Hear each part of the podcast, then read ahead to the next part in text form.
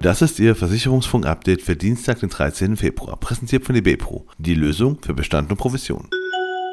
Fahrradvandalismus. Schäden durch Dritte alarmierend häufig. 9,1% der Fahrradbesitzer und 9,9% der E-Bike-Fahrer haben schon einmal einen Vandalismusschaden erlebt.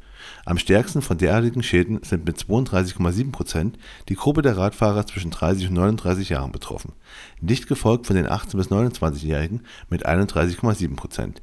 Dies stellte eine aktuelle Studie des Sachversicherers Wertgarantie fest. Vorfinanz und Bridge setzen Zusammenarbeit fort. Die Fondsfinanz Makler Service GmbH und Bridge ITS GmbH verlängern ihre Kooperation um weitere vier Jahre. Damit können die Vertriebspartner des Maklerpools die interaktive Online-Beratungssoftware Bridge bis zum Jahr 2028 weiterhin nutzen. Für Makler des Fondsfinanz Loyalty Programms Four Circles ist Bridge ab dem Bronzestatus kostenfrei. Sparer in Deutschland verloren 2023 mehr als 142 Milliarden Euro. Im Dezember 2023 erzielten deutsche Sparer einen nominalen Zinsertrag von ca. 2,7 Milliarden Euro auf ihre Spareinlagen, der höchste Stand seit rund 14 Jahren und etwa 370 Prozent über dem Vergleichswert aus dem Vorjahr. Was viel klingt, relativiert sich aber schnell wieder. Aufgrund der hohen Inflationsrate lag die Realrendite nämlich weiter im tiefroten Bereich, zuletzt bei minus 5,9 Milliarden Euro.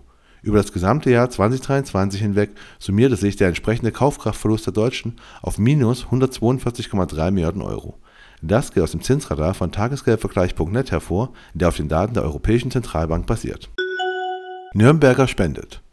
Am vergangenen Donnerstag kam es im Rahmen des Handball-Bundesligaspiels HC Erlangen gegen Lemgo Lippe zu einer Challenge der besonderen Art.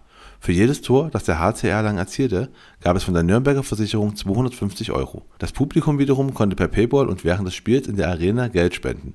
Insgesamt kamen so fast 10.000 Euro für den Bundesverband Kinderhospiz e.V. zusammen.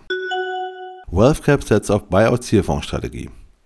Der Real Asset und Investment Manager WealthCap bringt mit dem WealthCap Private Equity 2526 die nächste Generation seiner Publikumsfondsreihe im Segment Private Equity auf den Markt. Wie gewohnt liegt der Investmentfokus auf Buyout-Zielfonds, die in größeren Unternehmen in wachstumsstarken Märkten mit Wertsteigerungspotenzial überwiegend in Europa investieren.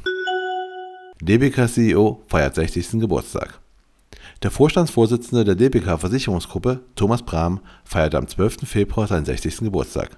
Der Versicherungsbote sagt auf diesem Weg nochmal alles Gute nachträglich. Thomas Brahm steht bereits seit mehr als 41 Jahren im Dienst der DBK und leitet seit 2018 ihre Geschicke. Und das war Ihr Versicherungsfunk-Update für Dienstag, den 13. Februar. Präsentiert von DB Pro, die Lösung für Bestand und Provision.